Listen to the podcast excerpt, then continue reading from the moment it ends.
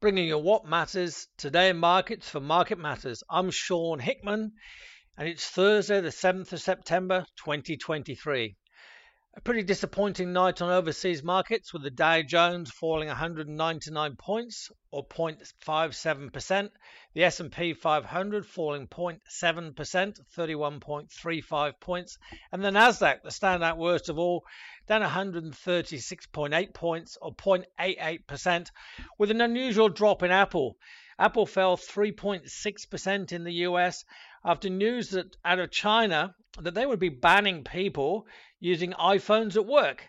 Um, I'm not sure how well that will go down in Australia, but um, there we are. One for the newswires that obviously is not very good for Apple iPhones.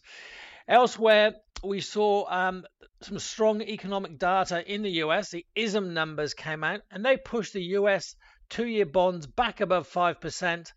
The two, uh, 10 year bonds uh, almost up to 4.3%. So strong bond yield also weighing on uh, US equities and especially the growth end of the curve. European markets, uh, they were a little bit firmer early on, but they still weren't strong.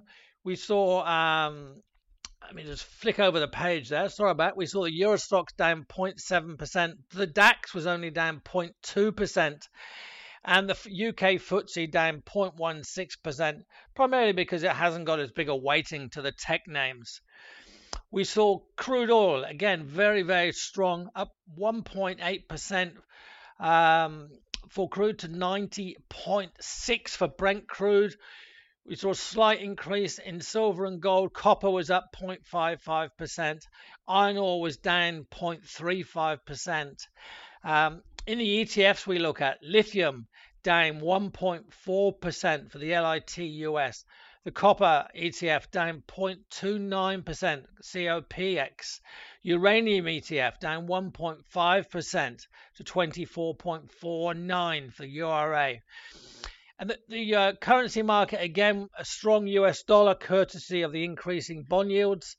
The dollar index was up 0.05% to 104.86, just below the psychological 105 level, and the Australian dollar remaining below 64 cents.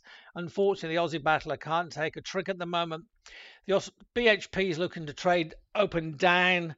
Uh, not a great deal in the US. US uh, BHP, which recovered from early losses yesterday, closed at 45.82 in the US. That's down about 30 cents, just over 30 cents. The futures market are pointing to the SPI futures up to a 0.5% loss early on today. I'd imagine sentiment will be pretty average around the uh, tech sector following what we saw the US.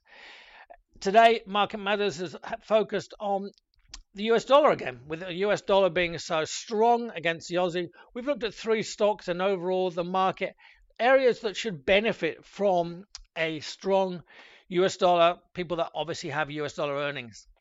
Anyway, thank you for starting your day for Market Matters. Please think about James as he goes on his posty bike ride for the next three days. Take care. Bye.